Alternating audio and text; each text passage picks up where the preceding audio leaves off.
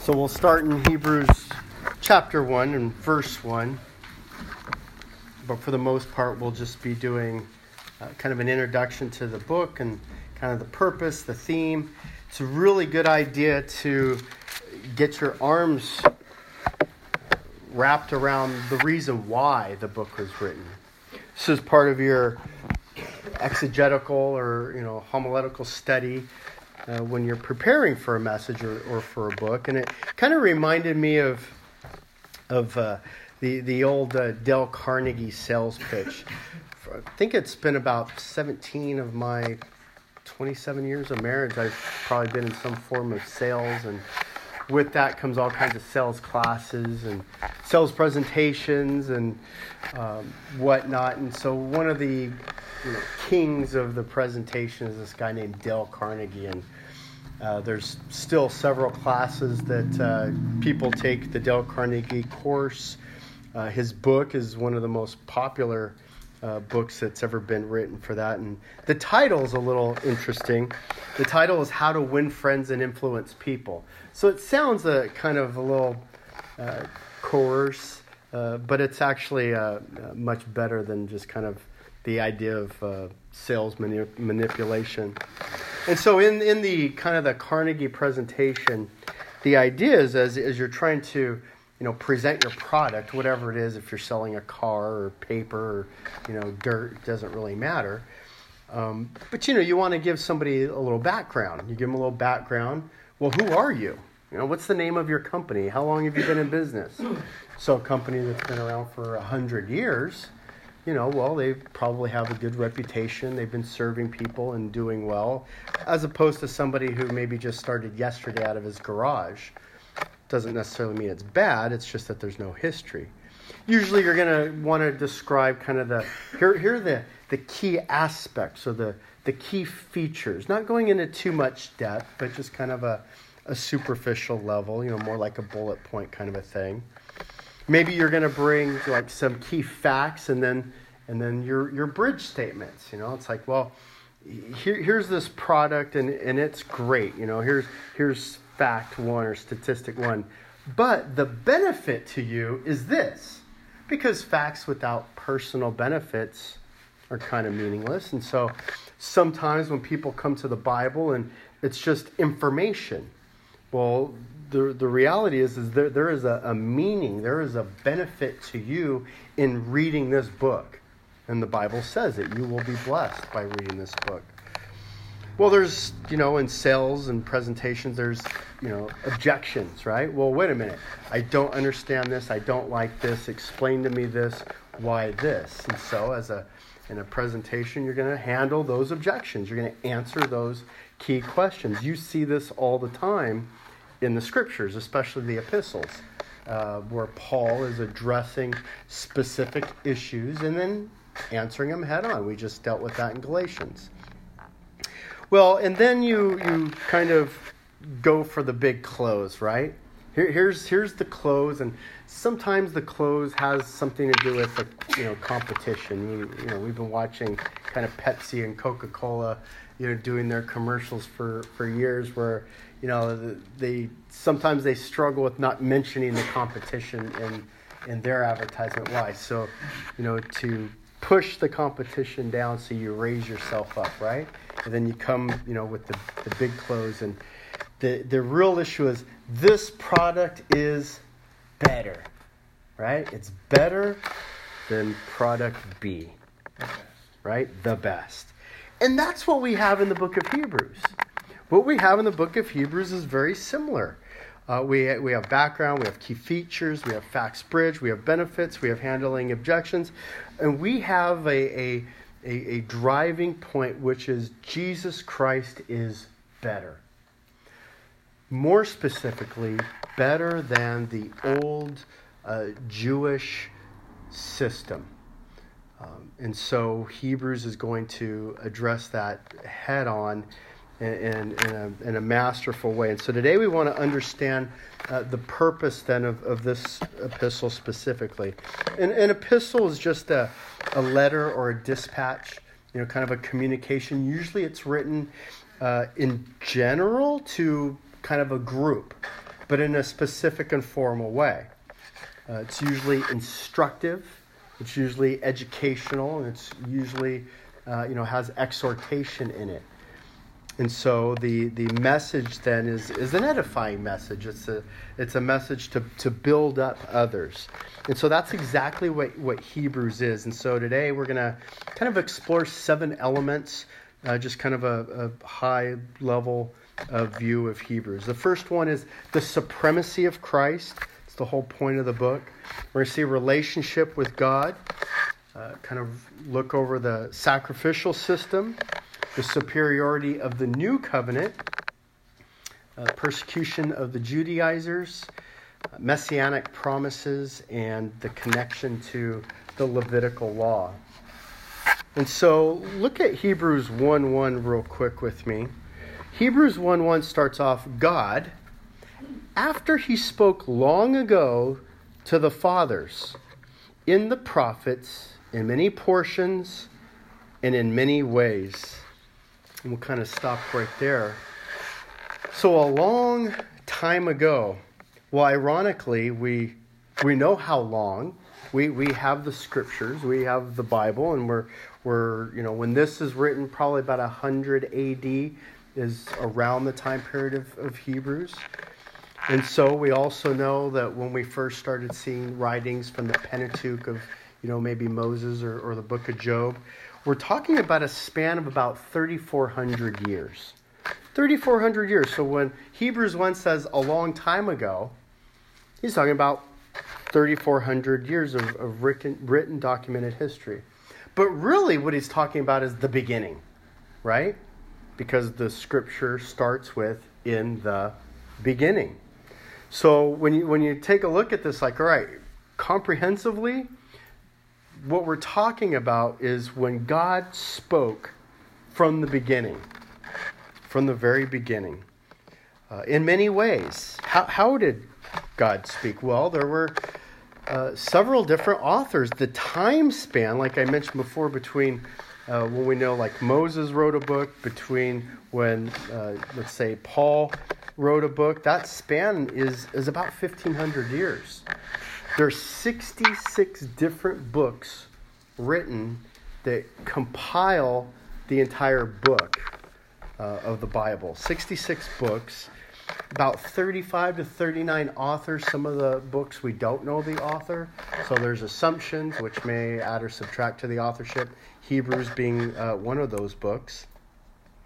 And, and so the whole point here is from the get go with Hebrews, God, after he spoke a long ago to the fathers in the prophets in many portions, in many ways, uh, in these last days has spoken to us in his Son.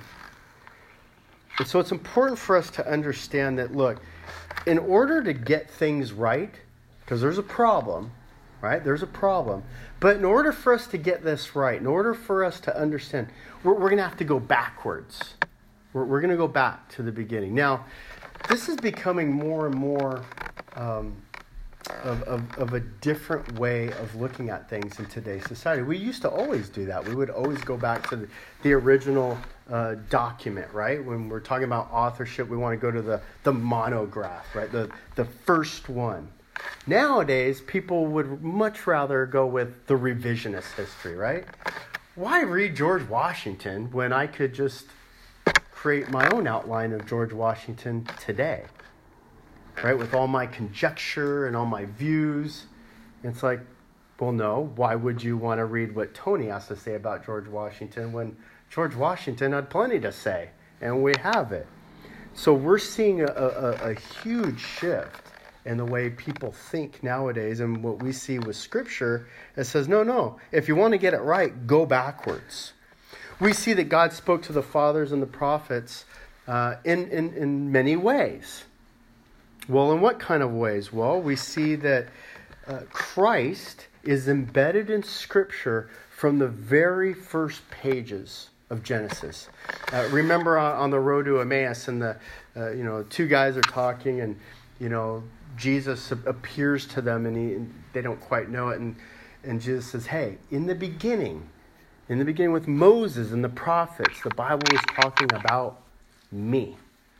right? And so that begs the question well, how so? Well, we saw that in a lot of typology. We, we saw Christ in the very beginning, we see Christ in the, the altar system, the sacrificial system. He is the Lamb of God, right? He is the Passover lamb. We, we saw in uh, some pictures, like even with the ark, that there's only one way of escape. There's only one way to the Father, and that's through the Son. There's only one way out, and that's to get on the boat in the one door provided for safety and security on the ark. We saw a beautiful picture that way. We saw the relationship of Abraham and Isaac and the, the potential offering up of the son. And what was a picture then of what God was going to do when he literally was going to offer up his son as the one and only worthy sacrifice. We see the priesthood as that's laid out in the Old Testament. We see how the kingship was laid out in, in the Old Testament. We saw this beautiful illustration of the, the serpent on the staff, where Israel is being judged for their sin, and all they have to do by faith is to look up and, and look at the staff, and that would heal them of their sin. A beautiful picture of the coming crucifixion. Uh, we see a picture of Christ and Jonah and being in the, you know, Jonah being in the well for three days, right? And then coming back out. So, all throughout the Old Testament, we see uh, the fathers and the prophets in many portions, in many different ways, speaking. The fathers would be the, the prophets, the fathers would be uh, the, the, the, the, priests, the, the kings, the, the different people that God used to, to speak through the, the, the scriptures. We see here that God spoke. How did God speak? Well, uh, 2 Timothy 3.16, all scripture is inspired by God. And when we look at that and break it down, the, the, the, the Greek, we see that it's God breathed. All scripture is God breathed. That's all God spoken. We see that God creates the universe. How? By speaking.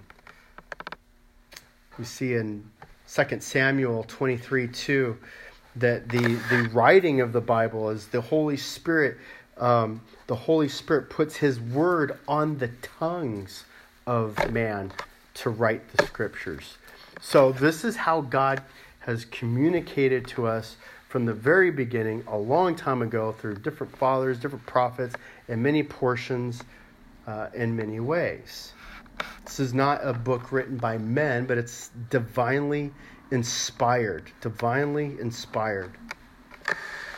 Uh, a couple weeks ago, we were looking over, you know, the equipping of the saints and looking at, you know, what's the prophetical um, uh, kind of gift and, and, Steve, you know, just reminded us that it's, it's not just the the predictive side of prophecy, but it's the idea of speaking forth, speaking what God's divine will is. Now, that could be seeing it in the future.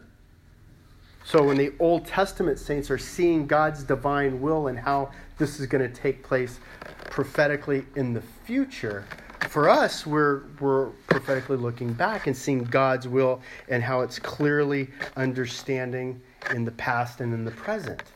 But it's still the prophetical message of God speaking forth his divine will. Again, not for man.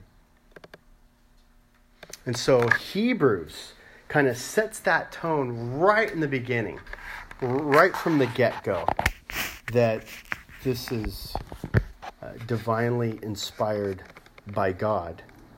Well, it might be the reason why we don't know who the penned author is of this book. And uh, some of you may or may not notice, I don't tend to say, and Paul wrote this or, you know, Matthew wrote that because because the word of God is, is inspired by God, it is God's authorship. I don't really give credit to the to the person who's writing, although we do see personality traits in the different authors, which is very interesting and uh, unique. But this is God's word. This is from God. And so, even though in the book of Hebrews we don't have an author that signed his name to it, there's still conjecture as to, well, who wrote it. And it would still help us in understanding who and why and the purpose of the book. So, if we knew, it could give us a little bit more insight, but we don't. Uh, some of the conjectures, well, it's got to be Paul. And the reason why most believe it has to be Paul is because of the depth and the understanding uh, of the theology and the doctrine and the, just the beautiful understanding of, of the Old Testament and how the Old Testament works with the New Testament. And so what you had is the Eastern Church from, you know, the first hundred years, you know, men like Origen said definitely this is of Paul. Uh, we saw it in the Western Church. Uh, Tertullian and Jerome, uh, they also believed that it was Paul. The problem is, is it doesn't really have Paul's format, and the other problem is that Paul doesn't sign it, which he always signs. And so it doesn't really seem to have kind of that that style that Paul has. Doesn't mean he didn't write it, but it doesn't have that style. And then the other thing, the final thing is Paul, remember, ministry was to the Gentiles. While there may have been Jewish Gentiles in the church of Galatia or Rome, he was still on a mission, and his journey is on a mission to, to evangelize the Gentiles. Romans is, or Hebrews is a book that's written uh, to a Jewish church. So that makes people think that maybe it wasn't Paul. Um, but again, like I said, the, the real thing that we have to get our arms wrapped around is this is the divine message from God Himself. And so the purpose uh, in writing this was this book was written, and we'll, we'll see this in some later verses, to some suffering and immature Jews. Now, when we say immature, uh, I, I want to be careful here because I don't think any of us need to have our egos inflated any greater than they already are um, we're, we're being critical somewhat, and we're also taking with what the scripture's saying to us. So when the scripture says that they, you know, were, were like newborn babes or thought like children, well, then we repeat that, and it, it sounds as though we're putting them down. But think of it more of, of just a uh, kind of a barometer of where they're at rather than, than a put down. And they're just, they're, they're a, a, a newer church Remember, this is the first century. This is first, second generation Christians. They don't have a bunch of Bibles, a bunch of commentaries, a bunch of podcasts, right? They're, they're newbies. This is very, very understandable that the gospel would be very, very confusing. Um, and so we can have some kind of understanding with that. And I think it'll help us have understanding with each other and with people we know because even with all this wealth of, of information that we have today, it's almost worse on a different level. We have too much stuff. Maybe, they didn't have enough, we have too much. Um, so we're still kind of in that place of, of struggle and confusion with the things that are being taught. Remember these these people in Hebrews they, they, they never met Jesus. They're they don't have an apostle that walked with Jesus. They don't have, you know, somebody who was, you know, in that firsthand knowledge. And so this church, this group of people, and kind of like what we've heard before, but they're really hung up on some of the old Jewish things. And for them, uh, the priesthood is, is, a, is a really big deal. Like I said, last time it was more circumcision. This time it's more the priesthood, kind of how the priesthood is tied in with the temple and, and that tied in with the sacrifices. The, all, all three of those go hand in hand. And so the old Judaistic rituals. Well, which ones do we do and which ones don't we do? It, again, it's the same situation we have today. What is true Christianity? What is it that we really should be doing versus, well, that's just ritualistic and legalistic, or no, that's like new and uh, not even the right gospel anymore. And so, we, again, we still come with kind of the same same questions. But I think the the key for us is that we need to get our arms wrapped around that there is, has been, and will always be uh, false teaching, false understanding, and, and we need to have a pursuit to get it right. We need to pursue accuracy. And the best way for us to pursue accuracy, and again, it kind of goes back to Hebrews 1, is uh, to go backwards, to get your arms wrapped around God's word. And the book of Hebrews is like this amazing book that's like we're, we're going to address the Old Testament and as it combines with the with the New Testament or the Old Covenant and the New Covenant. The looking forward to Jesus and Jesus actually having come. Because remember, in the Old Testament, there was no name Jesus, right? There was the coming Messiah. Well, now we know who that is. And, and so that's what Hebrews kind of does for us. Well, the first element then that we see here uh, in, our, in our overview is this element then of the supremacy of Christ. Christ is supreme. Supreme doesn't take a genius to figure out. He's the best. He's the most important. There is no one else, nothing better. Christ is supreme to everyone and everything. Uh, verse 2 In these last days has spoken to us in his Son, whom he appointed heir of all things, through whom also he made the world. And he is the radiance of his glory and the exact representation of his nature, and upholds all things by the word of his power. When he made purification of sins, he sat down at the right hand of the majesty on high, having become much better than the angels, as he has inherited a more excellent name than they. And then we go on to see which of the angels did he ever say, Thou art my son, today I've begotten thee. We see kind of the, um, the reaction to the objections, right? Well, we see that Christ is superior in that he is the heir of all things. He is the creator of all things when the earth was formed and created, the Son in the triune Godhead was right there. Jesus was part of the creation. He is part of the triune Godhead. And his radiance is the exact uh, imprint of, of God's nature. Christ became incarnate in flesh. Right? But Christ has been there from the beginning. That's one of the reasons why he is supreme. That's why there is none like Jesus. None, not even close. He is the God man, Emmanuel. He is God with us. And he upholds all things, he upholds the universe um, as part of his divine position in the Godhead. He has a royal position. I love this this idea that once he you know was done you know creating and upholding the world, he, he sat down on the throne. Know, job well done. I'm good. You know, he sits on the throne. He is not an angel, as many other religions have claimed. He is part of the triune Godhead, God Himself, the Son, and He sits on the throne majesty on high, better than angels. Very, very clear, and we'll go through more of this later.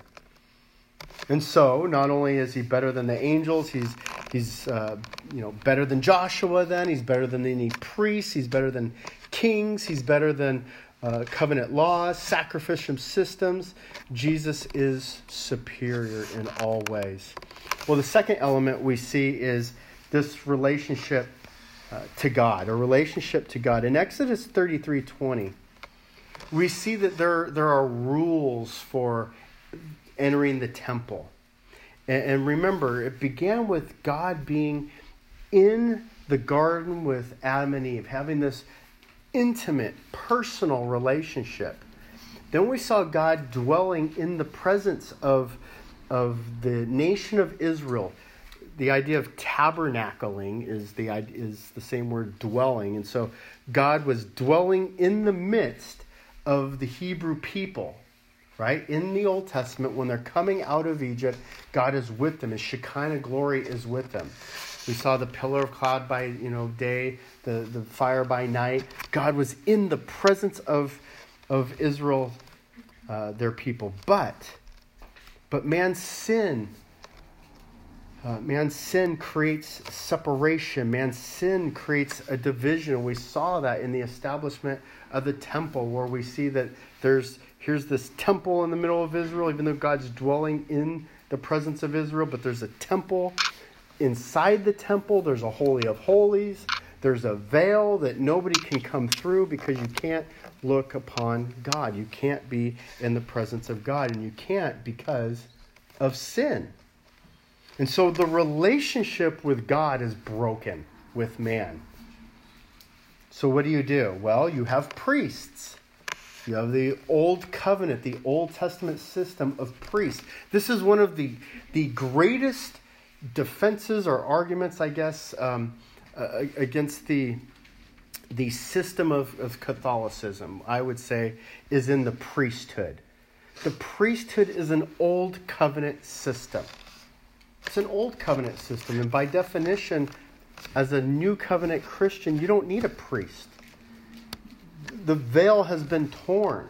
It's been removed. The priest is, is Christ Jesus, and this is the point of the book of Hebrews. He is the high priest. You don't need another high priest. He is the mediator. You don't need another mediator. You don't need to pray. You don't need to come to me for purification of sins. You don't need to come to me to pray to God. You go to God yourself. There is no need for a priest, there's no need for a mediator.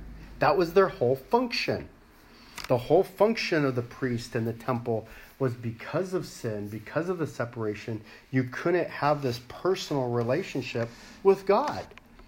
And so you had to have this sacrificial system that was in place.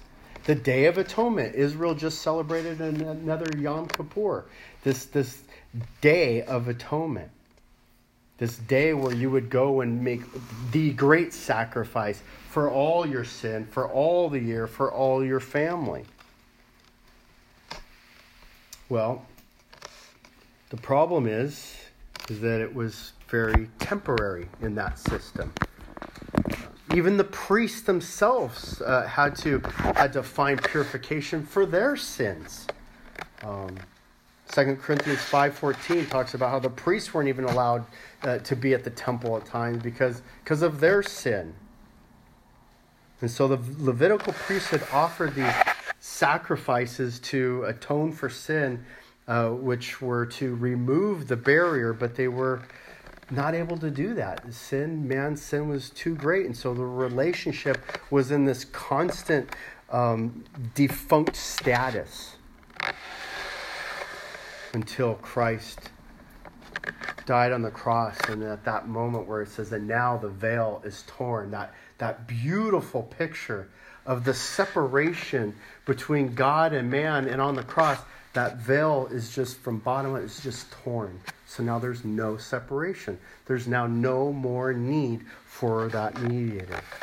Well, the third element we're going to see as we look through uh, Hebrews is, again, taking a closer look at the sacrificial system itself. Well, how many sacrifices? Because it wasn't just the Day of Atonement. We've talked about this before. I mean, just imagine if today was the Day of Atonement. Okay, we could just put it, you know how we now have those little watches and bracelets with how many miles you walk, right? Okay, we'll just have one like on the, the sin counter, right? We'll see, like, it will be a game. We'll say who, who can last the longest. Does anybody in their right mind think they'll make it to dark today? Without sinning. And, and that's not to make light of sin. That's just to say we sin. And like I said, I, I, I, don't know that we would make it an hour. You know, we could put it all on computer and just have like a little check, beep, beep, you know, there, there goes Steve, beep, gone, done. You know, Arden, beep, you know, Susan before she leaves the doors, beep, you know, just. Um, and so, this idea that there's this, okay, so God understanding that how man was and putting in a system, okay, well, we need to take care of you, you know, month by month, week by week, day by day. And so, there's this whole system of sacramental systems uh, Passover, unleavened bread, first fruits, first fruits, uh, feasts of weeks, feasts of trumpets. Uh, the Day of Atonement, Feast of the Booths, there were different Sabbaths. There was, uh, even in the New Testament, then we saw all the different Pharisaical commands that were all other kind of parts of a, a new sacrificial system. And so, what we see in the book of Hebrews is you know what? Forget that. I have a better system for you. I have a, a better sacramental, uh, sacrificial system, and that is going to be how about we do it this way? How about once, one time for all? So remember, again, I used to have to have my own lamb with my family, and maybe I could share it with another one, right? And It's like, no, no, no, no. This sacrifice is going to be good for everybody, not just here, outside, not just outside, all King County, not just King County, all Washington, not just Washington, America, Africa, right? The whole deal. Today, yesterday, tomorrow, forevermore. Whoa! Tell me more. Right? If we're watching this at you know 2:30 in the morning, right? As a as a sales thing, tell me more. And there's more, right? Jesus is, is a better sacrificial system, a superior one. We're going to get a, a, a, a, glance at that. Well, in tied into that then is the fourth element, which is the superiority then of the new covenant, the superiority of this new covenant to the old. And we knew that the new covenant was coming. The Old Testament gave a picture of that throughout the new, the Old uh, Testament. Embedded in that was the Abrahamic covenant. Then we saw it in Jeremiah. We saw in, in Isaiah. We saw uh, you know, in these different places, these prophetical uh, pointings of there's going to be a new covenant, which should spark the interest of all the Jews. Wait a minute, a new one? What's the new one? What's that going to be about? It's like, oh, it's tied in with the, the Messiah, the, the coming king, the Savior of the world, right? The conquering king. Okay, we've got this better thing coming. Well, it came. Did they embrace it? Did they really accept it as this? Well, wait a minute. If the new is taking over the old, well, then the new is better than the old, right? Doesn't that make sense? But there's confusion because it's like, okay, well, remember, I've been raised a Jew, and so I've got these laws, and I've got these ceremonies, and I've got these customs, and so, you know which ones do I still follow and not follow? And again, it would be confusing. It, it would kind of be like in our in our local civil uh, civic civil government, where it's like, okay, all tickets are now paid for, once and for all. Really, all of them? All of them. Parking, speeding, turn signal, all that stuff. Well, it's all taken care of. It's all paid for. It's like, okay, great. So tomorrow which ones do I have to obey and keep? Do I just keep breaking them because they're paid for? Hmm. How does this work exactly? Right? So you could see how you know what it's gonna it, it's gonna get confusing. And so here we are today. It's 2018. W- which church do I go to? W- which denomination? Um, w- which which doctrine? Which theology? gets it gets confusing. And so there's this this time of transition, but but the clear point in the book of Hebrews is the new covenant is superior. Remember Matthew 5 17 through 20, Jesus states, I, I came not to abolish the law, but to fulfill it, to complete it. And so it gives us that that understanding, and this is what Hebrews does, that it's not that we just rip out the pages of the Old Testament, which is the big mistake that a lot of people make. It's no, no, no. This is all together. This, this is all one big giant puzzle piece, right? But all the pieces are required to put together the whole piece. And, and it breaks my heart when I hear so many people say, ah, we don't really need the Old Testament. It's like, really? You're, you're going to put together your puzzle piece and you're going to eliminate this much of it. What would your puzzle look like? It would be completely incomplete. You cannot understand in totality your New Testament scriptures, your new covenant, if you don't understand the Old Covenant.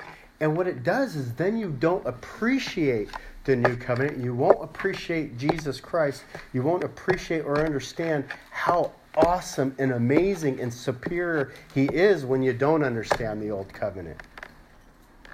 And so he fulfills that. Well, the fifth element we see is there's this persecution. The look, the the, the, the Jews, the the Jews who had taken religion and made it a profession and kind of embedded it into one. Remember when we saw the Pharisees and the Sadducees and these guys, you know, the lawyers were also in the church system. It was it was all one, right? And they were in charge of local governments and, the civil authority, and worse than that, they were in league and union with the secular guys. This is how they killed Jesus. It's exactly how they killed Jesus. That the, the high priest, the Jewish church, was in line with Rome, was in line with Pilate. And so they used Rome, they used Pilate to ultimately, they were the ones who put Jesus on the cross to kill him. Well, that continued, and we see elements of that. We saw how the, the Judaizers went after the New Testament, the New Covenant church. We saw Stephen get stoned to death by who? The police? The Romans? No, the Judaizers. One of which was Paul. Brother Saul was, was part of that group. And then we saw the tables turn. We just went over this last week where, where Paul was persecuted over and over and over again, right? By who? By Jews. Why? Again, this is very important that we understand the why.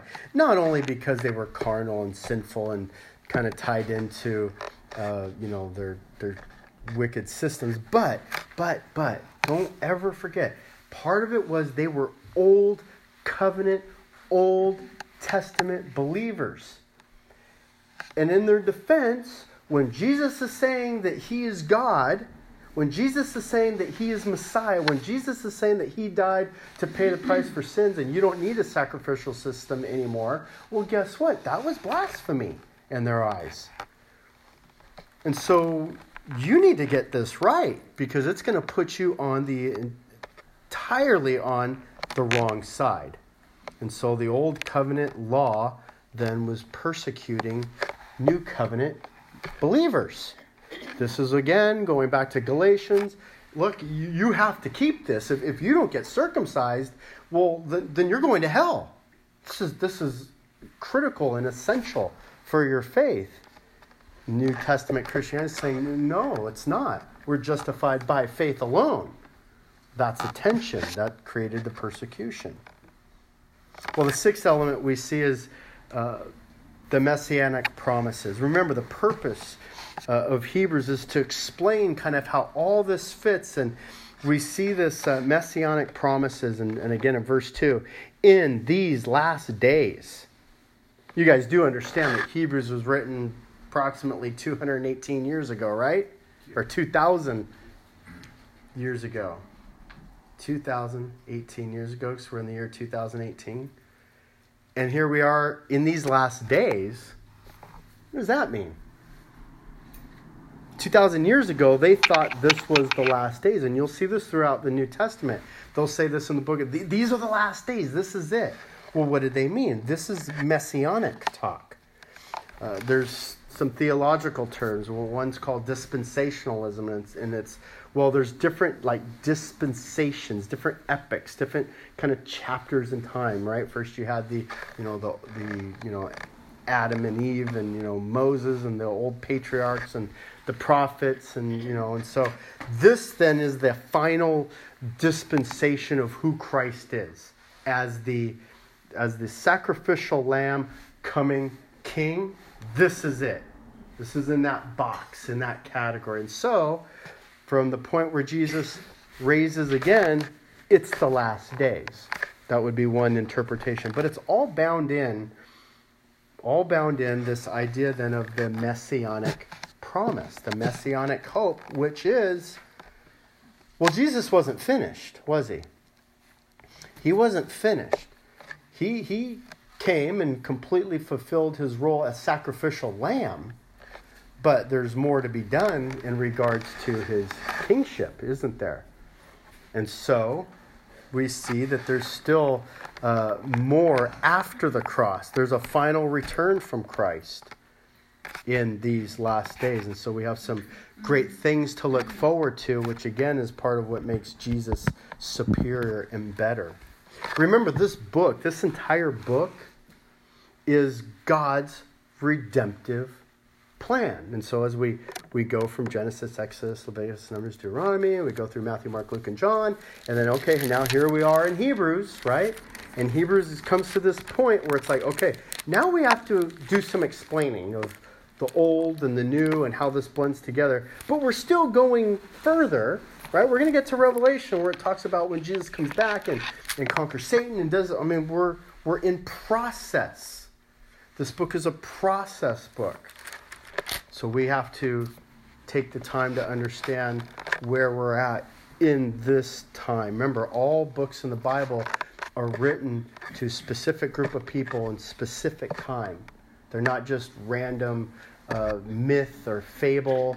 Uh, they are literal books with literal points. Well, finally, what we'll see throughout Hebrews is this amazing connection with Levitical law. This is where it really is, is exciting.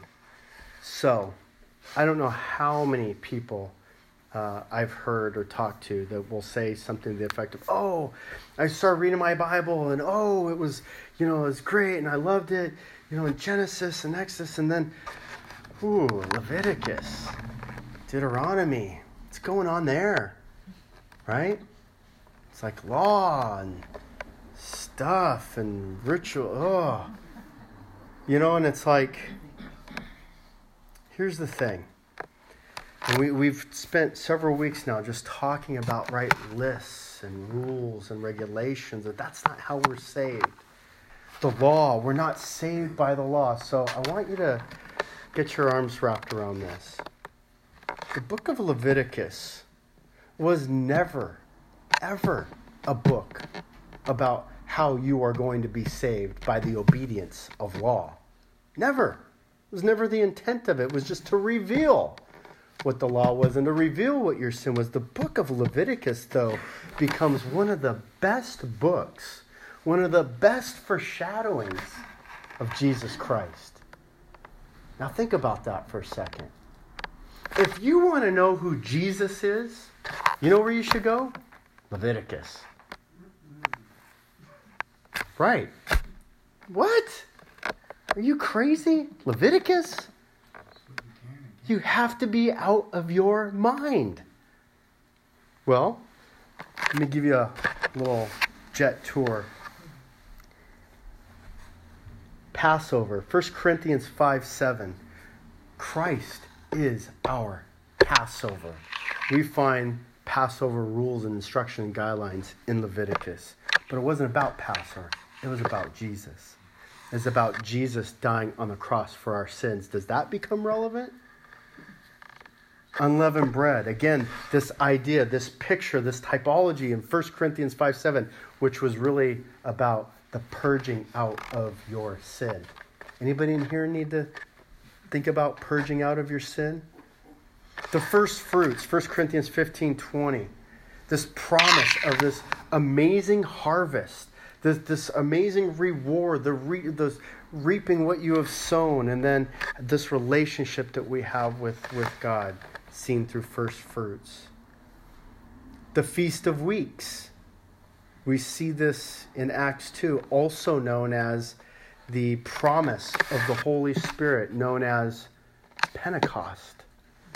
But we saw that in Leviticus. The Feast of Trumpets, which was this, this blow, this, this cry, this, this horn that signals to the nation a call to obedience a call to obedience. Which again, look, in the in Leviticus, you are called to be obedient.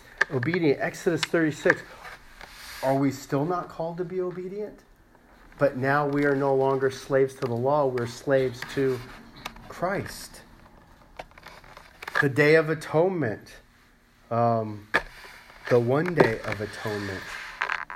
Well, again, would we rather have year after year the Day of Atonement or the cross of Christ. And so, understanding what the Day of Atonement would complete in atoning for one's sins payment for one's sins, a substitution for your sins with the lamb, with the scapegoat. All that, again, laid out in Leviticus. So many different pictures of atonement in Leviticus. The Feast of Booths, um, Exodus 36 28, where all the families on earth are going to come together in Jerusalem, which is a great picture of what we see in the book of Revelation. All of this stuff is laid out in Leviticus, but you thought you were reading law. You thought you were just reading about sacrifices and, and systems and stuff, but no, no, no. What you were really reading about was this future picture of how Jesus Christ was going to fulfill all of this in himself. What a masterful, masterful book. And when you see it in that light, opens up and becomes something entirely new. And then when you come to Hebrews, Hebrews is going to take this big giant breath and say, let me break it down for you. Let me explain this. Let's talk about how, let's talk about the priesthood. Let me explain to you how Jesus is our high priest, not those guys. Not those guys. And so the elements that we find in Hebrews are for us to study, for us to take in. And so, as God spoke long ago to the fathers and the prophets in many portions and in many ways, now in these last days, He's going to break them down and explain them to us in this amazing book of Hebrews so that we can clearly, clearly walk away from this study, walk away from this book, and know, you know what? Jesus Christ is superior. And so, even today, as we walk, and try to think, take our little shortcuts and go, you know what? Uh, I'm not used to kind of reading these books that are, you know, wow, this this one's not like Paul's normal books. I mean, it's you know, 13 chapters. You know, I like those little guys. You know, the four chapter ones I can read in 15 minutes. It's like this is too much. And I'm just telling you that embedded in these little pages here in Hebrews is just this amazing, amazing depth um, of this plan of redemption that, that God has laid out for us. It's, it's a beautiful picture. Um, thank you, Jesus. Thank you, Jesus. Amen. Absolutely. And it is something to be thankful for because we don't have to wonder. You want to know how to live? You really want to know the secret to life? Why don't you be like the person who is better than anybody else who ever lived, who's superior to anything that's ever existed. Why don't we try to do that? Not live the way I live, not live the way you see any Christian hero you might have, but say, you know what? I know this this one Jesus who was better, who was superior,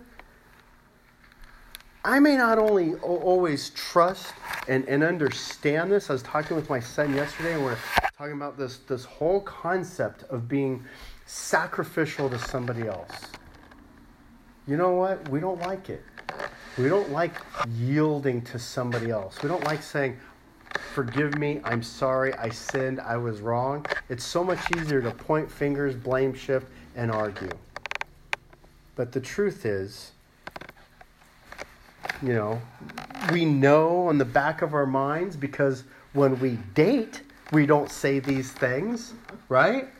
Because we're trying to win them over.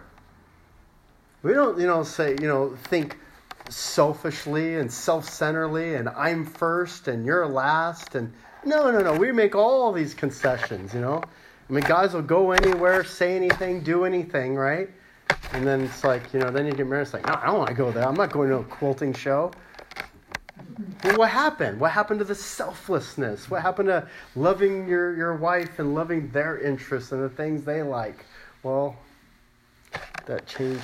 That becomes a practical application. And all I have to say is the, the more I live, the more I realize I need to know even more about who Jesus was, how he lived, and, and I need to follow him.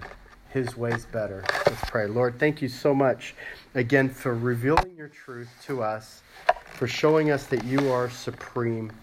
And Lord, we're so thankful that unlike the Old Testament saints, we have a relationship with our God. We don't have to re- rely on a sacrificial system. Lord, you died once for all. Because of that, Lord, our new covenant hope is in you. Our new covenant uh, spirit revi- re- resides in us. And Lord, you are not far, but you are near. And even though there will always be persecution, Lord, we know that we have your, your promises. We know that, that your promises will be fulfilled, that the messianic promises that have already been fulfilled are continuing to be fulfilled. And so, Lord, we know that we uh, can trust and rely on you. Father, thank you for the thread that uh, goes throughout the scriptures. It's not just found in Leviticus, Lord. We see it in Genesis, Exodus. We see it uh, in Kings. We see it in the and the minor prophets and the major prophets. We see it in Daniel and Isaiah and Malachi. Lord, we see you everywhere throughout the Old Testament scriptures. And so the connection to the Old Testament law is connected to you. Help us to, to see that clearly. Help us to understand this especially as we study the book of Hebrews. I pray, Lord, for a blessing on this study. It's in your name we pray. Amen. So we'll say in about, why don't we say 15 minutes? We'll come back. Um, so that I want, why don't you guys grab some food too? You guys can, uh, we can eat while, while we chat. Okay. All right. Oh, you know, a little this, a little that pulled pork. Little pulled pork. I put my best man on it.